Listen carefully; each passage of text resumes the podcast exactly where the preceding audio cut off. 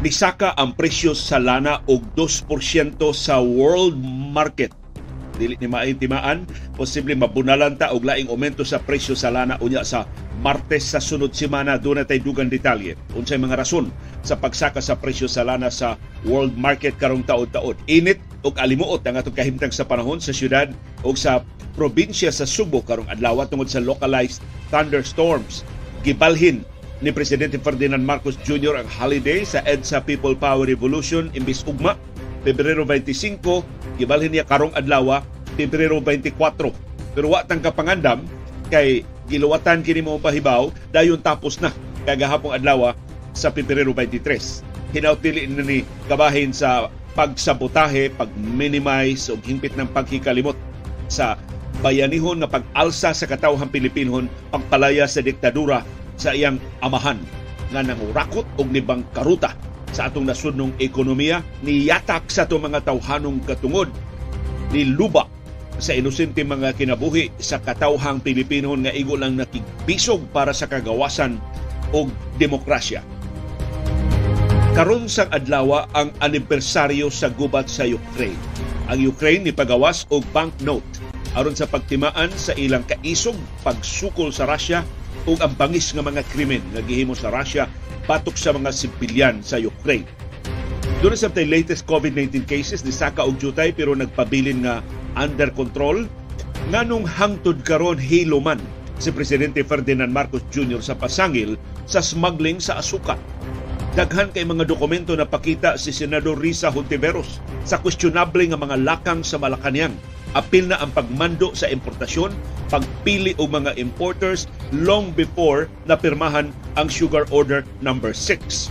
Unsa maning administrasyon na Mutakom lang atubangan sa mga kontrobersiya uban ang paglaom nga makalimot o malingla ra silang propaganda ang kinabag-an sa atong katawhan.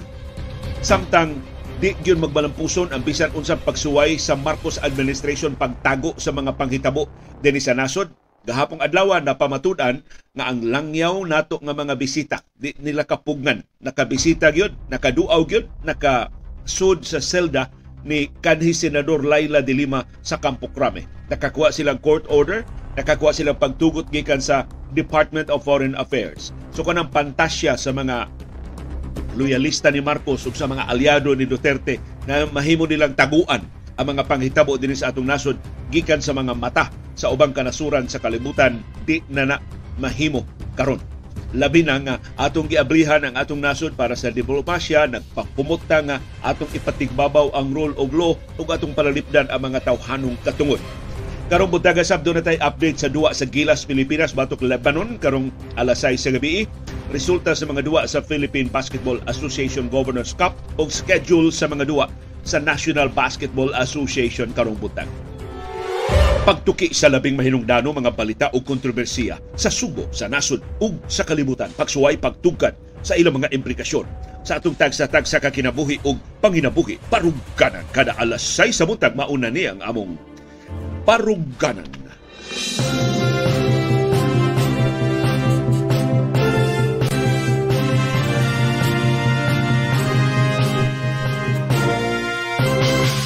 Live gikan diri sa Bukirang Barangay sa Kasili sa Konsolasyon.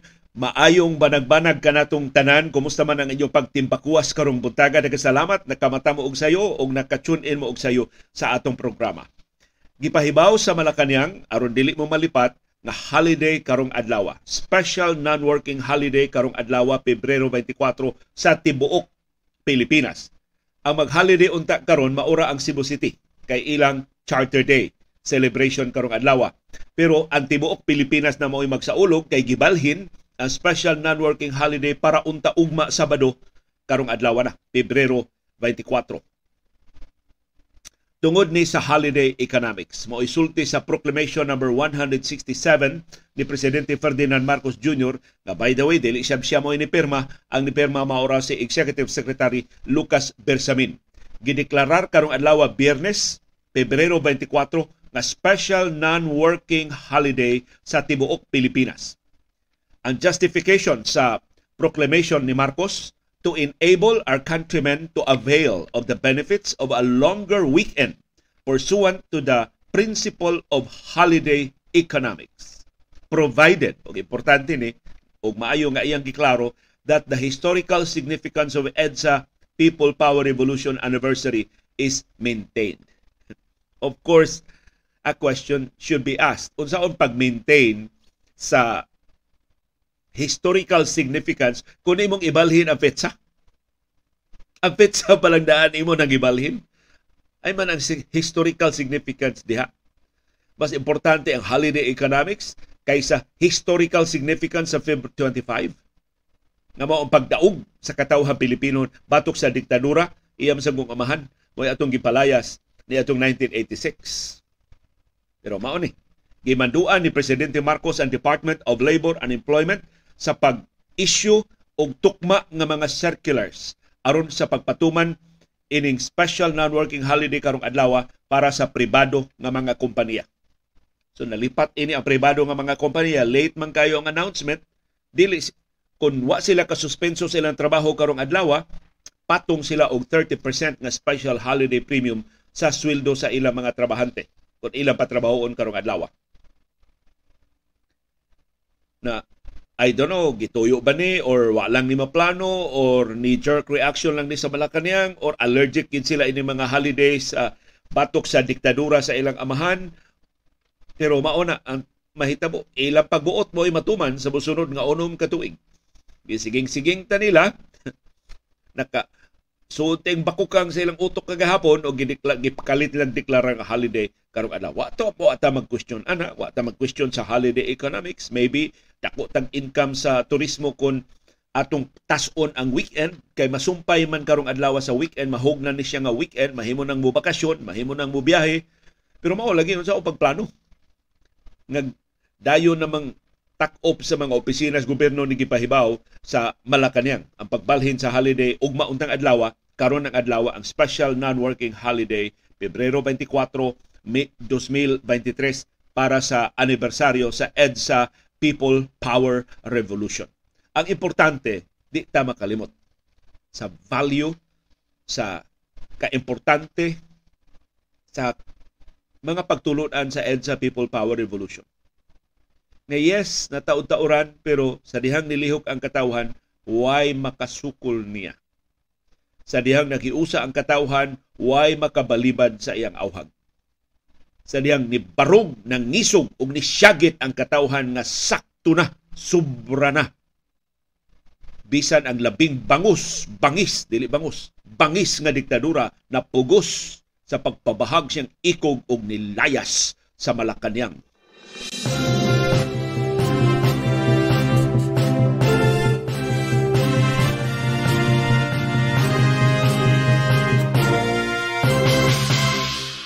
Giunsan niyo pagsugat ang tugnaw nga kadlawon. Uh, karong adlaw ang amo ang init kaing kape. Gikan ni Sir Nem sa Seda yang gasa sa Singapore. Sus kanindot giparisa na mo og hupya nga gasa ni Sir Manny Limtong. Gikan ni sa Sisters Best uh, Bake Shop. Mas kang lami ang hupya. Ah, kana bitong hupya nga burot kayo hapit na lang siya malingin sa kaburot. Unya ang iyang putos ka ng sapaw, daghan kayong sapaw-sapaw nga mga flakes nga kagumkum. Di ba? Naanan ba tagupya nga hapay kayo ka namang hipos kayo. Kini siya murag nag nagpuntis o kalimbukan ang iya mga flakes. Unya, hilabihan ka kagumkum. Mas kalami ang hupya. Ah. Kahurot ko rin kong duha ka hupya. Pag abot sa hupya gabi, ito salamat ni Sir Manny o ni Ma'am Gigi Limtong sa ilang gasang hupya gikan sa Sisters Best Bake Shop. Mutana ko Sir Manny asa ning uh, bake shop sa Sisters Best kay as kalami ay ning hupya nga ilang gi gigasa. Kumusta man ang atong kahimtang sa panahon? Karong adlaw, init o alimuot ang syudad ug ang probinsya sa Subo tibok adlaw karong adlaw tungod sa localized thunderstorms. Doon na tayo patak-patak kapag uwan, pagpanugdog o pagpangilat. Mausab ni ang kahimtang sa panahon sa tibuok Kabisayan, sa tibuok Mindanao, ug sa tibok Palawan apil na sa Kalayaan Islands nga gikaibgan pag-ayo sa China. Ni pasidaan gihapon ang pag-asa nga natay posibleng pagbaha ug pagdahili sa yuta atul sa severe thunderstorms. Akong gisusi sa mga lugar dinhi sa ato sa Subo ug sa Kabisayan giuwan karong kadlawon ni hit kay uwan. Ganin ang kadlawon in fact usa ra ka rainfall advisory ang giluwatan sa pag-asa samtang nangatugta. Alas 4:05 ganin ang kadlawon giluwatan ang rainfall advisory para sa Eastern Samar giuwan ang Borongan City ug ang Maydulong. Para sa Samar giuwan ang porsyon sa Santa Rita porsyon sa Base San Sebastian Calbiga Pinabakdaw Villarreal ug Hinabangan giluwatan sab ang rainfall advisory para sa Southern Leyte nag-uwan sa San Ricardo, Pintuyan, Liluan, San Francisco o Limasawa. Maura na ang giuwan dinhi sa tibuok Kabisayan. Before ini ang katapusan pag nga rainfall advisory, dayon panihapon nato gabi alas 6:57 na gabi ang rainfall advisory para sa Leyte ang Leyte Leyte o ang Tabango Leyte. Mao giuwan. Dayong alas 7 gabi ang Biliran.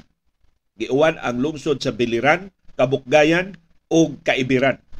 Giuwan sa ang pipila kabahin sa Samar specifically sa Villarreal Santa Rita Pinabakdaw o Zumaraga So nihit na gyud ang uwan, init ug alimuot na gyud ang atong kahimtang sa panahon.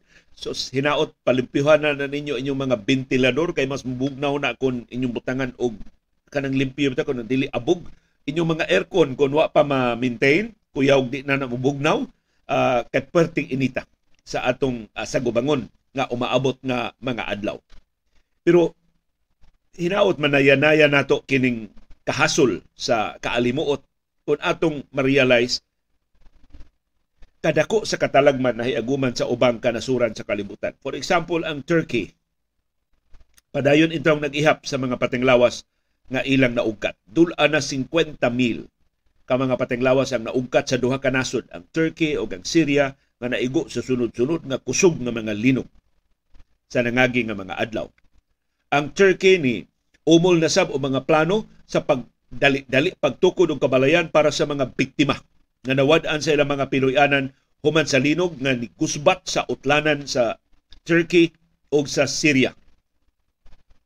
300,000 ka mga tents ang gitukod karon dito sa Turkey, 100,000 ka mga containers ang gitukod sa mao ni temporaryo nga Pinoyanan aron do na intay kapasilungan gikan sa grabing katugnaw ang mga biktima sa linog. Gipalapdan sab ang investigasyon sa Turkey sa ilang mga kontraktor nganong nangapukling pertimang luyaha, pertimang huyanga sa ilang mga buildings ug ubang nahagsa nga mga istruktura.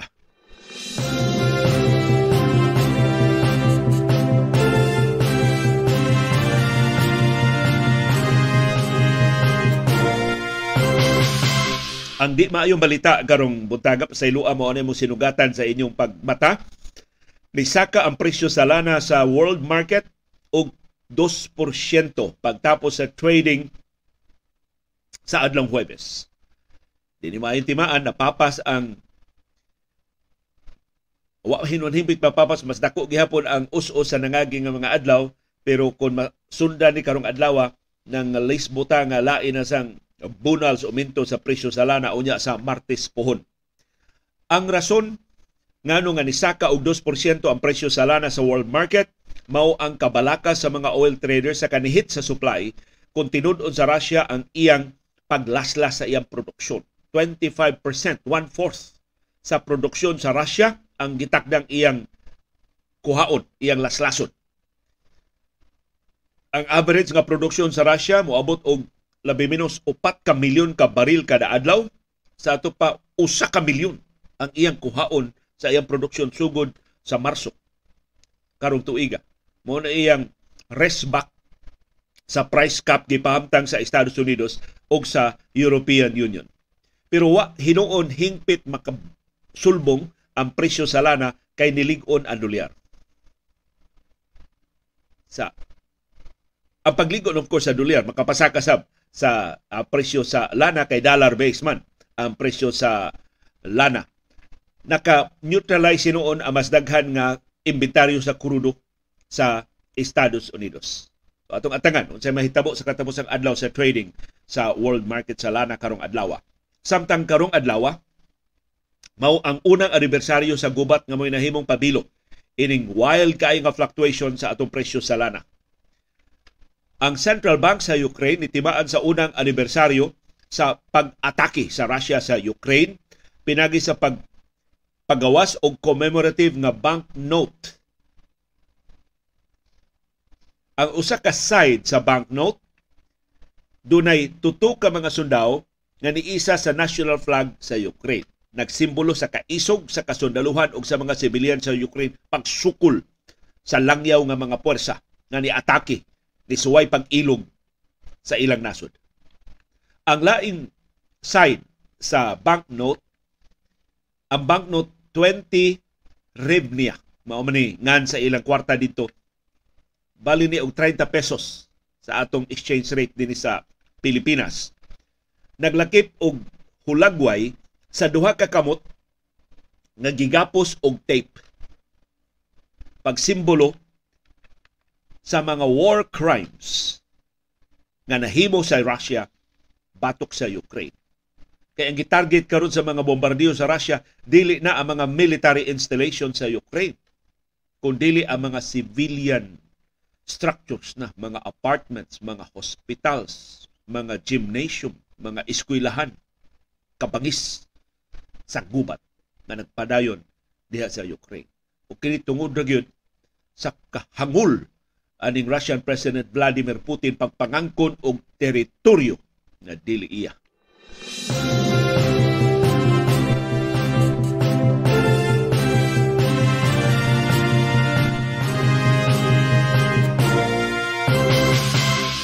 Nisaka ang gidaghanon sa atong bag-o mga kaso sa COVID-19 sa tibok Pilipinas pero nagpabilin nga manageable. Gikan sa double digit sa ningagi nga mga adlaw, niabot og 150 ang bag-ong kaso nga gireport sa Central Office sa Department of Health gahapong adlaw.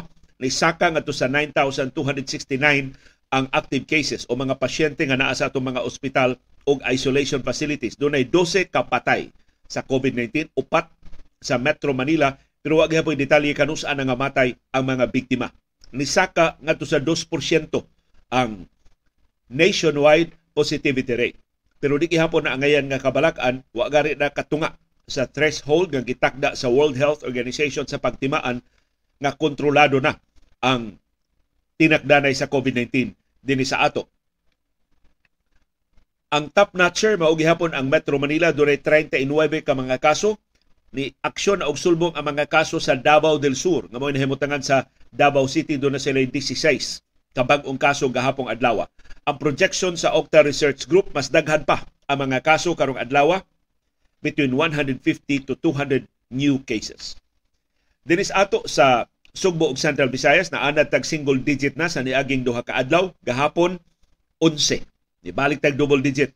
Pero gamay ra ang atong bag mga kaso dinhi sa Sugbo ug Central Visayas ang Mandawi City dunay lima kabag-ong kaso, ang Cebu City dunay duha, ang Negros Oriental dunay duha, ang Cebu Province dunay usa, ang Lapu-Lapu City dunay usa kabag-ong kaso sa COVID-19. Ang Bohol, way bagong kaso sa COVID-19. Ang Sikihor, labaw na nga way bagong kaso sa COVID-19. Ni saka pagbalik ang atong active cases ngadto sa 524 Mao ni ang gidaghanon sa mga pasyente nga naa sa atong mga ospital o isolation facility sa Sugbo, Bohol, Negros Oriental ug Siquijor. Ang labing daghan og active cases mao ang Cebu City dunay 162, ikaduha ang Cebu Province dunay 160, ikatuto ang Mandawi City dunay 51 ka active cases, ang Negros Oriental dunay 47 ka active cases, ang Lapu-Lapu City dunay 46 ka active cases. Ang Bohol dunay 55 ka active cases. Si siya actually ang ikatuto nga labing daghan og active cases sa tibok rehiyon. Ang Sikihor nagpabilin nga tuto ang active cases. So ang tanang mga timaan nagtumbok nga hapit na ginta makalingkawas gikan sa COVID-19 kun wa pa man ta makahawas gikan sa pandemya pero niya pamangod ang tinagdanay. Unya daghang na COVID karong bag-o nga mas grabe ang symptoms nga ilang nahiaguman. So di lang gyud gihapon ta mo kumpiyansa. Di ta mo tangtang sa tong face mask sa crowded areas. Di ta mo appeal sa wakinahala ng mga tapok-tapok. Mo tabang tag badlong palihog sa mga kiat-kiat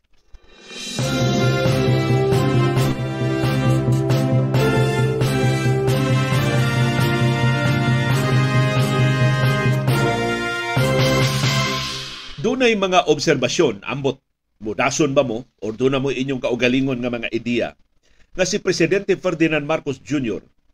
ganahan kay sa titulo pero di ganahan sa trabaho. Ganahan siya nga siya presidente karon sa Pilipinas pero di siya andam sa daghan kaayong mga tra- gibuhaton. Isip Chief Executive Officer sa atong republika. O kini na manifested anang iyang pag-insister nga magpabilin siyang secretary sa Department of Agriculture.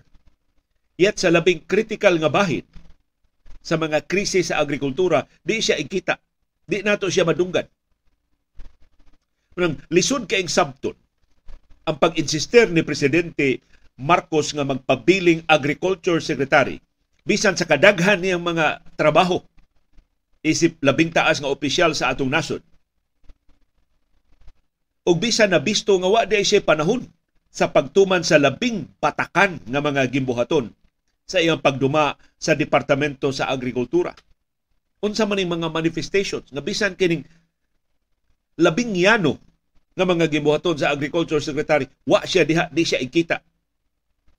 Wa siyang katuman sa iyang gimbuhaton. Una, ang Sugar Order number 6, kining latest nga sugar order nga nagtugot sa importasyon sa 440,000 metric tons sa asukar karon tuiga gipada sa Sugar Regulatory Administration kay mao may nag-draft ining sugar order ngadto siyang opisina niadto pang Pebrero 9 pero wa niya atimana wa niya permahi February 9 pa unsa na tarong pitsaha Pebrero 24 na gipublikar na lang ang Sugar Order number 6 atong Pebrero 15 nga wa maglakip sa iyang perma. So from February 9 to February 15 for 6 days gilawa-lawaan kung wa ma limpyuhi ang iyong opisina ang Sugar Order number 6 wa niya tanduga, wa niya lilia, wa niya permahi. Wa niya trabaho. Yet, katong sugar order number 4 last year nga wa sab niya permahe ilang gikuti-kuti pag-ayo. Nganong gi-issue man ni? Nganong gipublikar man ni? Wa may perma ang presidente. Gipanaktak ang mga opisyal sa Departamento sa Agrikultura o sa Sugar Regulatory Administration nga ni perma sa Sugar Order number 4 nganong namirma sila nga way perma ang presidente way pagtugot ang presidente karon sa Sugar Order number 6 wa gyapon mo perma ang presidente niingon lang sila okay ra epektibo na bisag wa mo pirma ang presidente. Nganong importante ang pirma sa presidente sa sugar order kay isip Agriculture Secretary siya mo'y chairman sa board sa Sugar Regulatory Administration.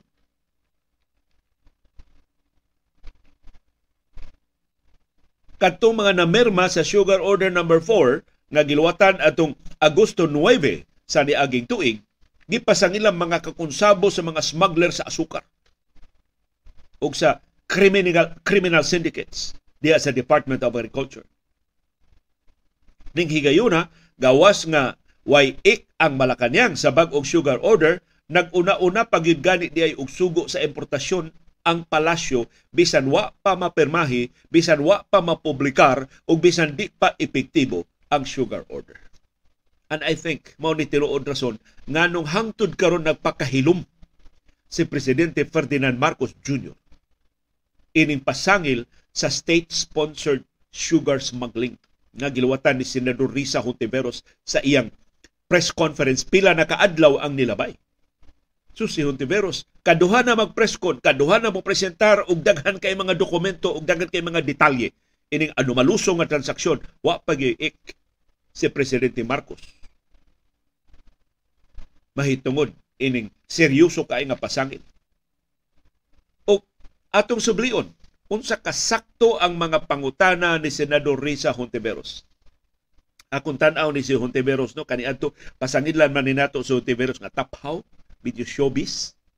Namurag mas mas ganahan mo atiman siyang naong kaysa iyang mga argumento pero I think karon nga si Hontiveros giilana nga mao'y tinuod nga leader sa oposisyon kay traditional good nga konsepto sa leadership kung naghupot kas labing taas nga katungdanan ikay leader So si kanhi Vice Presidente Leni Robredo ni resign siyang pagka-leader sa Liberal Party kay gusto siya mo give way ni Senador Risa Hontiveros. Nga mo'y highest ranking LP leader karon. Og sakto kaayo ang iyang mga pangutana. Una, mahimo ba di ay nga sapawan ni Executive Secretary Lucas Bersamin ang gahom nga gihatag sa balaod ngadto sa Sugar Regulatory Administration sa pagtugot sa importasyon sa asukar. Iyang gipagawas karon sa Malacañang kadtong sugo ni Bersamin atong Enero pag-import og asukar mao na to ang sugar order. So okay ra nga nangontrata na sila o mga importer kay mao na to'y sugar order. So sakto si Ontiveros. Kanus man nabalhin ang gahom sa SRA ngadto sa executive secretary. Ikaduhang pangutana, mahimo ba diayng si Presidente Marcos pinaagi ni Bersamin ang magbuot-buot sa pagpili kinsay importer sa asukar sukwahi sa naandan nga pagsubasta sa import allocations. Kaniadto inigawa sa sugar order magsubasta magbidding ang SRA o mga importers. Sumeter mo og mga bidding documents. Kinsa interesado ninyo nga mo import? Ining 440,000 metric tons. Bahin-bahinon ni nato. Depende sa inyong kapasidad, depende sa inyong track record. Karon way subasta ang gipahigayon. Si Marcos ra mo inipili oh kini si All Asia Counter Trade. O kini si Sokden. O kini si Edison Lee. Kamoy import. O asukar tulo ra iyang gipili. Mahimo ba na magbuot-buot ang presidente pagpili o mga importers?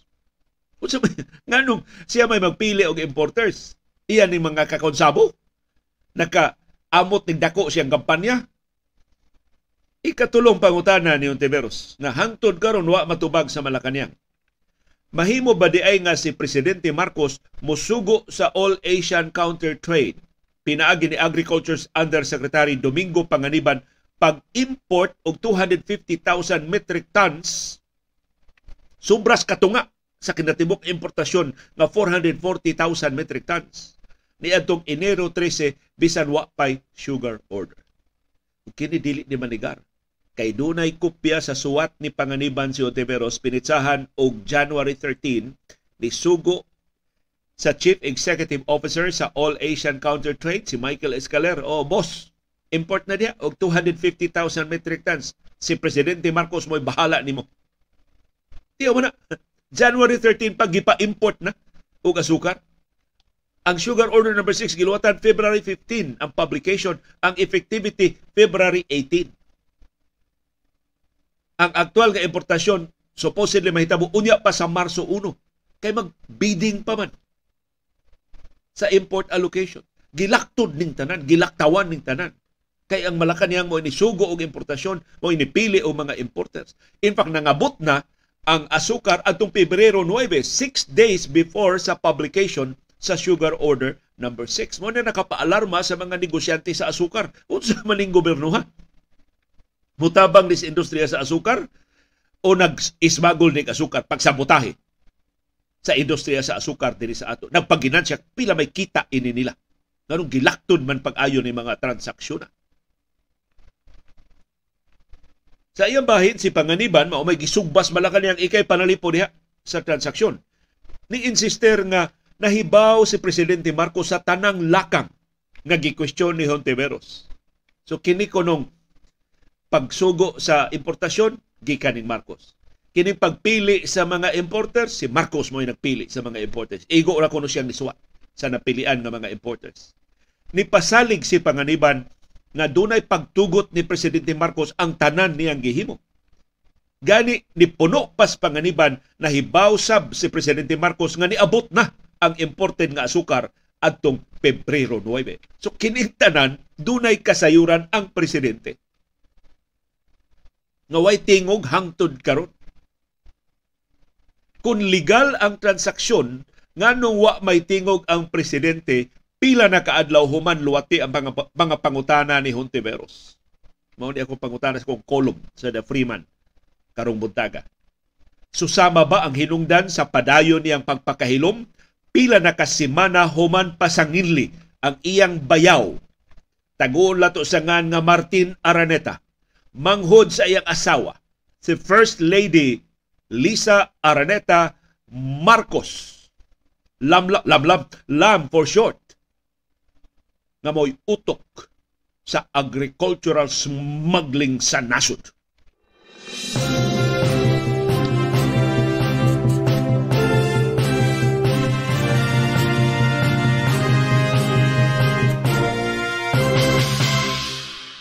O kining paningkamot sa administrasyong Marcos nga taguan ang ato mga panghitabo. Dinhi magpahumot sila sa ubang kanasuran pero mulitli ang mga langyaw di nato pasudlon atong hulgaon nga atong prisuhon atong hulgaon nga atong tamparuson. Di na ni magsilbi karon. Isog kay mga delegado sa European Union ni bisita dinis ato ni toke sa kaso ni kanhi Presidente Rodrigo Duterte sa International Criminal Court nang lipaghog sa kauaw ang mga senador. Diyang gipahinumduman sila, inyo maning gi-ratify. Anong karon inyo namang gi-question?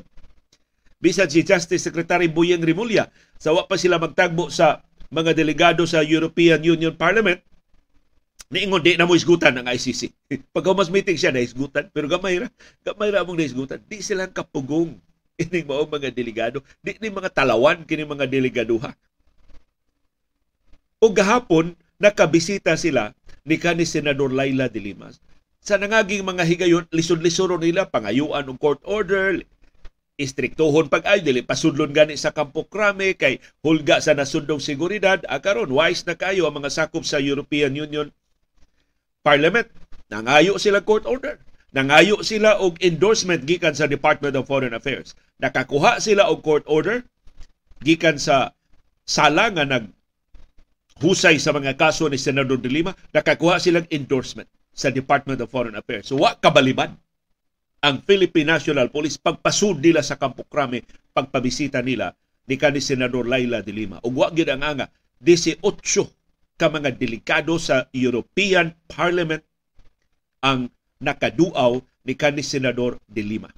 Si De Lima mismo ni file ng daan og omnibus motion aron pagtugot sa mga bisita og hatagan na og court order nga nagtugot sa langyaw nga mga bisita pagduaw ni Dilima ang Regional Trial Court Branch 256.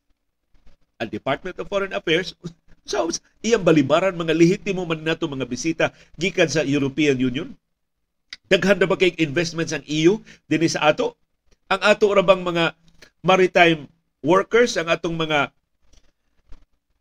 marinero nagsakay sa mga barko sa Europa. Unya atong lisod-lisoron ang mga dili nato matago gikan sa ubang kanasuran ang mga panghitabo dinhi sa atong nasod. Di nato sila kabalibaran gusto silang muli personal, direkta unsay nahitabo dinhi sa ato. Kini mga sakop sa European Parliament pasabot aning European Parliament mao ni ang baybalauranan sa tibuok European Union ang mga balaod nga ilang mapasar mo apply sa tibuok Europa sa tanang nasod sa Europa nga sakop sa European Union EU. Apil sa ni Duaw ni Dilima gilista man sa Kampo Krame. Actually ang nanghatag o mga litrato ang Kampo Krame. Ang mga delegado wa mag-selfie o ba ni Dilima, di pa sila tugutan makasuot sa ilang cellphone. Ang Kampo Krame mo ni, ni, ni publikar sa ilang mga litrato. Nalingaw tili kay mga pulis nga mga puti mo ilang mga bisita gahapon Apil sa gilista sa Kampo Krami nga mga bisita ni Lima silang Isabel Weisler Lima. Sangay-sangay yung apelido ni Laila. Karsten Locke, Hannah Newman, mao ni siya pangu sa delegasyon.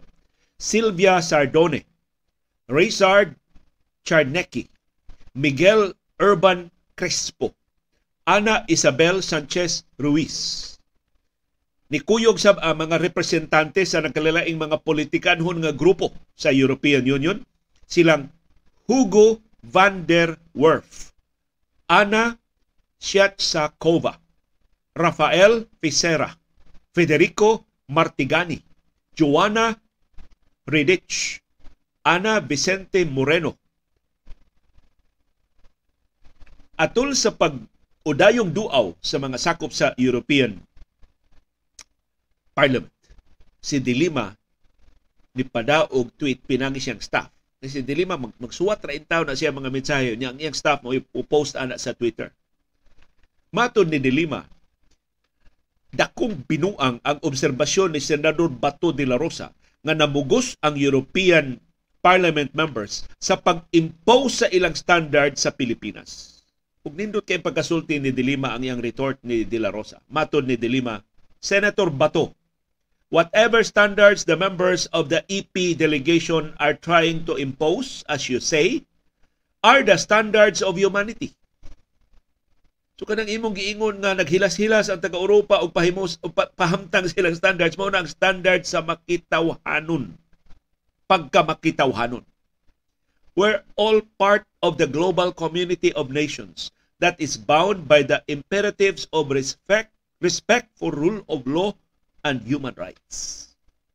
Mao na ang standards nga ilang ipahamtan nato atong tumanon ang atong mga balaod, atong tahuron ang mga tawhanong katungod Matod ni Dilima, ang hustisya dili malimitahan og mga utlanan sa mga nasod. So di makaingon si De La Rosa wa way labot ang European Union kay do na tay atong kaugalingon nga mga balaod sa Pilipinas. Matod ni Dilima, the pursuit for truth and accountability cannot be confined to one's borders. Di mo malimitahan nga taga Europa adto sa Europa mangita sa kamatuoran. That is the very essence or reason for being of certain groundbreaking international instruments like the Rome Statute and the International Criminal Court mechanism. Ug sakto kaayo ang pag-abot sa mga delegado sa European Union kay ikaunom na karon nga tuig sa pagkapriso ni Senador Laila de Lima sa mga kaso nga way klaro nga mga ebidensya nagsunod-sunod na ubakwi sa ilang mga testimonya ang mga star witnesses sa prosekusyon. So karon nagkaklaro nga ang pagkapriso ni Dilima bunga sa personal vendetta sa panimaus ni kanhi Presidente Rodrigo Duterte kay si Dilima. Siya siya pa'y chairperson sa Commission on Human Rights. Mauray nangahas pag-imbestigar sa laktod nga pinatyanay sa Davao Death Squad sa iyang pinangga nga teritoryo sa siyudad sa Davao.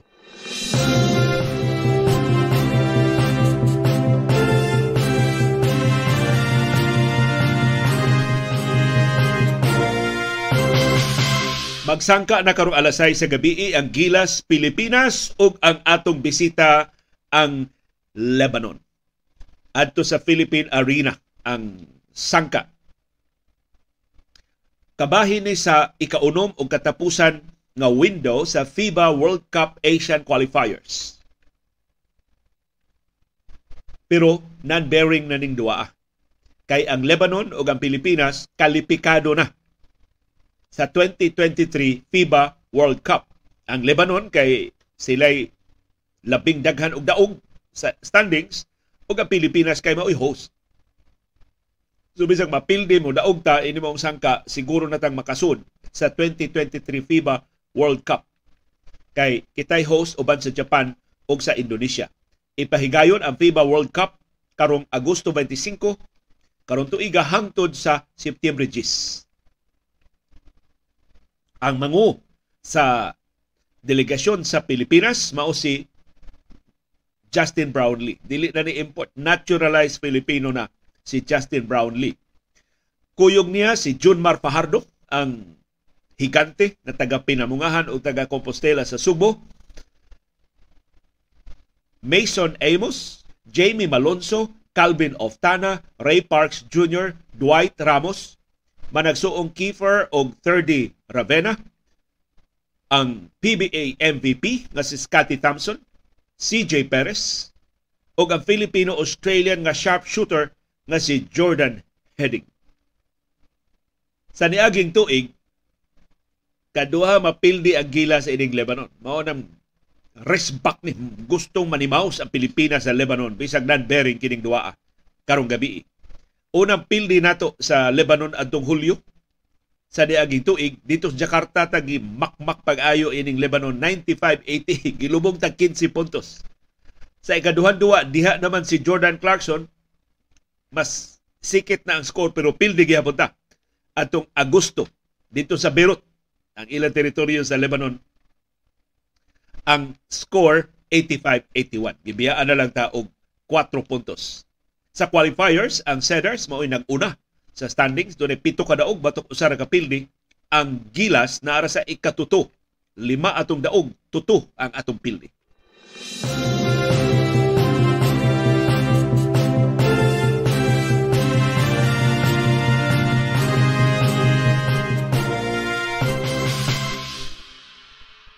og sa Philippine Basketball Association Governors Cup ang Converge nakaangko na og luna sa quarterfinals pinagi sa pagpilde sa Blackwater 98-90 sa Phil Sports Arena sa Pasig City si Maverick Ahan Messi mao nangu sa kadaugan sa Converge pinagi sa iyang 31 points sa laing duwa kay gahapon ang Meralco ni Pildi sa Inlex 114-98. Giputol sa Meralco ang duha niya kasunod-sunod nga Pildi. Napildi siya sa San Miguel Beer, napildi pagit siya sa TNT Tropang Giga. Ning higayuna, wa na mo kumpiyansa ang Meralco nagkombinar sa ilang pagtinabangay ang import nga si KJ McDaniels. Nag-double figure sub silang Alain Maliksi, Aaron Black o Chris Newsom. Samtang ngilngig sab og kontribusyon silang Cliff Hodges o si Anjo Karam para sa Meralco Bolts. Nisaka ang Meralco Bolts sa ika-lima nga luna sa team standings sa PBA Governors Cup.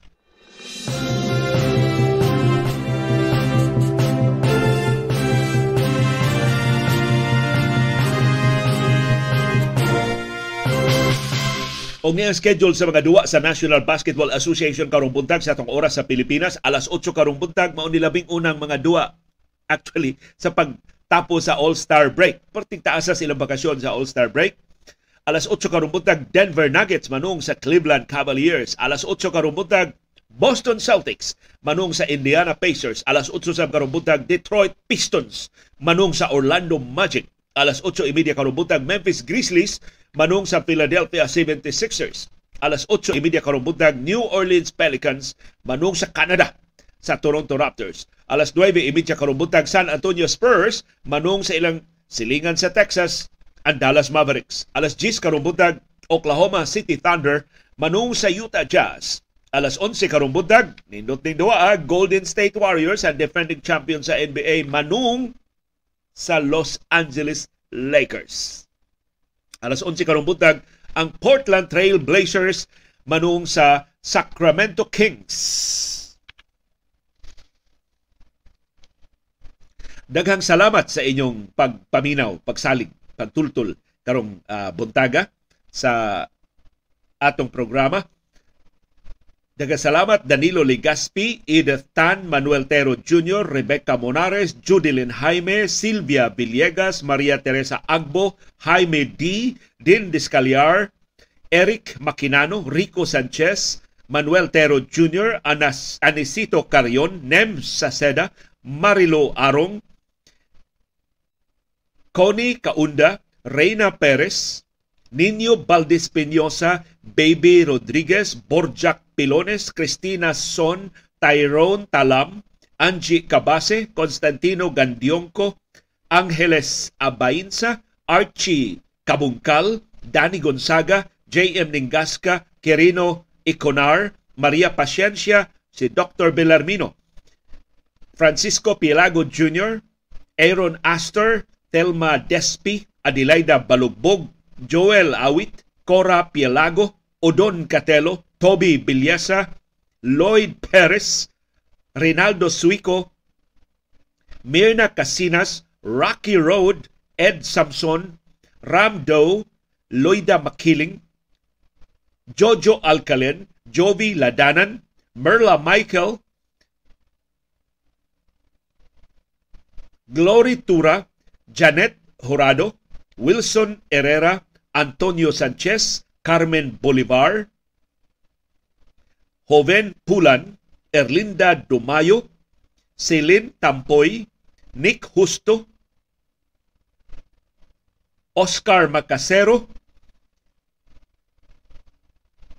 Mark Arafol, Domingo Cabando,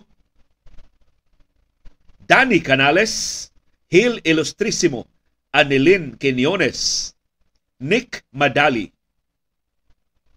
Elmer Hestopa, Carlos Alan Cardenas, si Attorney Cardenas, Rodolfo Aloyon,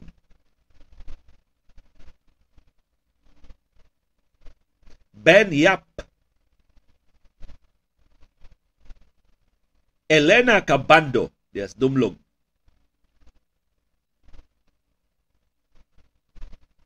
Victor de Aquino, Cesar Ibanez, Cecilia Elena de los Reyes, Mirage, Fe Nagak, Vivian Kagang, Seth Andre Karampatan. Daghan kayong salamat sa inyong pagsalig. Daghang salamat yung padayon nga pagpakabana ug pakigbisog pagtugkad sa mga implikasyon sa labing mahinungdanong nga mga panghitabo sa atong palibot. Aron kitang tanan makaangkon sa kahigayunan pag-umol sa labing gawas nun, labing makiangayon ug labing lig-on nga baruganan. Maukad to ang among baruganan. Unsay imong baruganan. Daghang salamat sa imong pakiguban.